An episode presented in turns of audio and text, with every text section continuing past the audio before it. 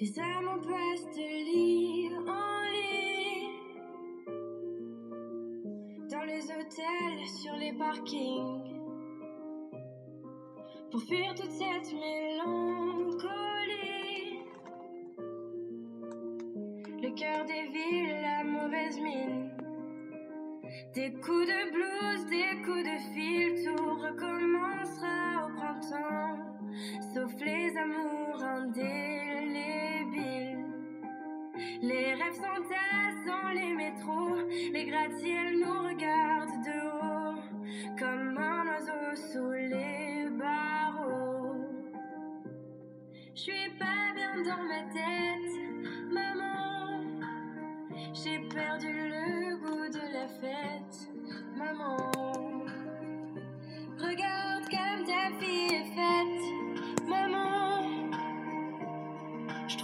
trouve pas de sens à ma quête, maman.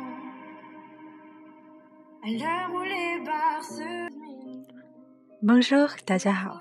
今天呢，我们来聊一聊法语。我也会说一说我学法语的经历。如果你选择来到魁北克生活，那必然离不开学法语。即使申请分数够了，不好好学法语，于情于理都说不过去。因为不论将来是工作、学习，还是融入社会，甚至是未来子女教育、交流，都离不开法语。而且选择生活在另一个国家、另一个城市，除了能给那里带来文化多样性外，我想也多少应该尊重并传承那里的文化。语言是文化的载体，也是文化的重要组成部分之一。记得当初我学法语的时候，问过一个北京小伙儿为什么要出国，他宛如一位老头，低声的对我说：“我觉得北京已不再是我小时候的北京了。花开了，我就画花；花谢了，我就画我自己。你来了，我当然画你；你走了，那就画一画回忆吧。”这就让我想起我朋友写的那段话。我想，一座城存在的目的，就是把走过的悲喜、凝练下来的表情、吃穿用度的美好、经验等等，刻在基因谱里遗传下去。当我们用新的建筑一批一批刷新记忆，每一代都宛若新生。无论趟过几千年的河，上岸后都一扬脖，饮了一碗孟婆汤。Si on choisit d'immigrer au Québec, il est obligatoire d'apprendre le français, même si l'on satisfait aux conditions requises pour soumettre nos documents. Il n'a pas d'excuse pour laisser le français de côté. La connaissance du français est un atout important pour notre vie professionnelle et pour poursuivre nos études. Il nous permettra aussi de communiquer avec nos futurs enfants. D'ailleurs, quand on choisit de vivre dans un nouveau pays et une nouvelle ville, au lieu d'ajouter de la diversité culturelle, il faut respecter la culture locale et favoriser l'esprit national.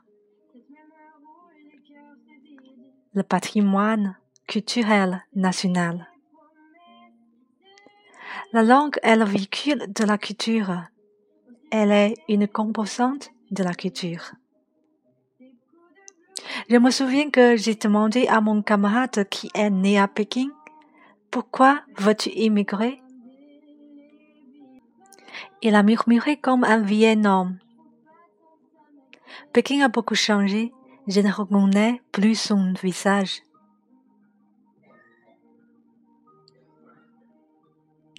那我当初呢，其实也是从零开始学法语，而且年纪也不小了，不像还是二十以内或者是二十出头的小孩子，有很强的语言学习能力。当然了，我是脱产学的，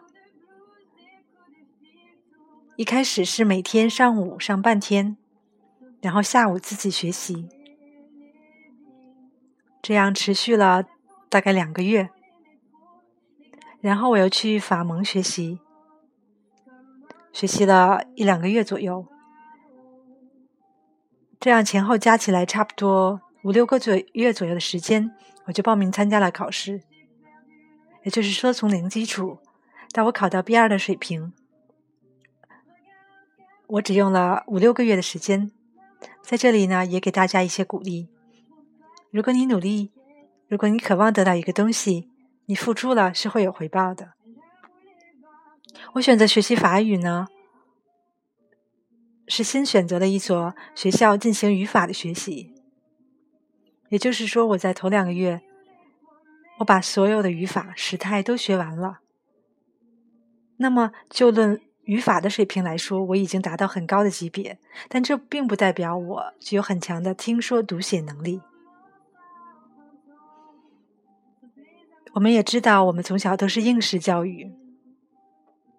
我想这样先学语法，然后再去法蒙练习开口说的好处，就是在我的脑海里，当我要说一句法语句子的时候，我有很好的思路，很好的条理。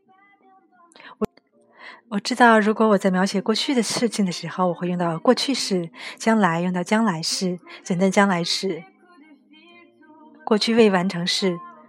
这样很好的思路情况下，我需要做的就是增加词汇量，然后一点一点的就可以取得成功。包括听力，我每天都督促自己至少要听一个小时的精听，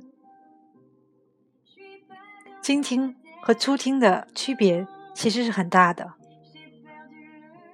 我记得当时我在课上，一个同学说，老师给我们放了一段话，我们都没有听懂什么意思，因为新单词很多，老师打算再放几遍。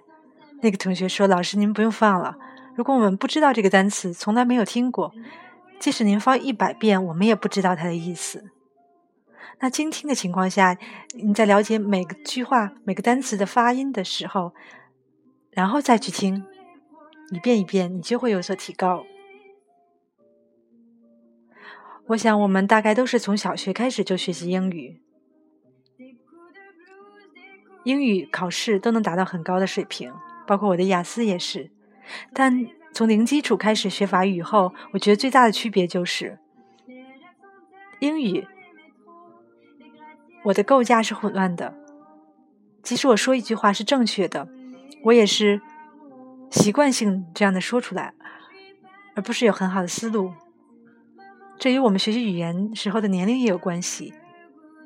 就像我们小时候学语言，我们从我们的家长从来不会说这是主语，这是谓语，这是宾语。过去式要怎样说了的要放在哪？小孩的学习语言能力是很强的，但随着年龄增长，我想再学习一门新的语言，我自己认为还是先从语法开始比较有好处。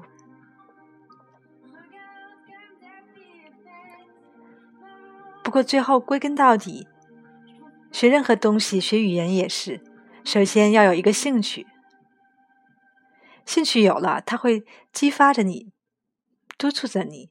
如果你对一件事情没有兴趣，就像谈恋爱一样，你对这个人没有兴趣，哪来的感情呢？还有就是要坚持，坚持这两个字说起来是很容易的，但做起来很难。不过我相信，我们每个人都有自己的梦想，都有自己的爱好。如果你爱一个东西，你就会坚持每天做。这首歌曲是卢安娜带来的《妈梦》，那我们下次见。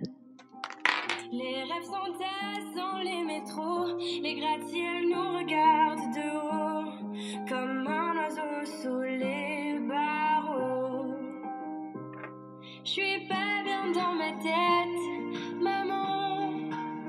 J'ai perdu le goût de la fête, maman. Regarde comme ta fille est faite, maman. Je trouve pas de sens à ma quête, maman. À l'heure où les bars se remplissent, cette même heure où les cœurs se vident. Ces nuits où les promesses se disent. Aussi vite qu'elles se dilapident. Des coups de blues, des coups de fil, tout recommencera au printemps. Sauf les amours indélébiles. Les rêves s'entassent dans les métros, les gratte-ciels nous regardent de haut, comme un oiseau sous les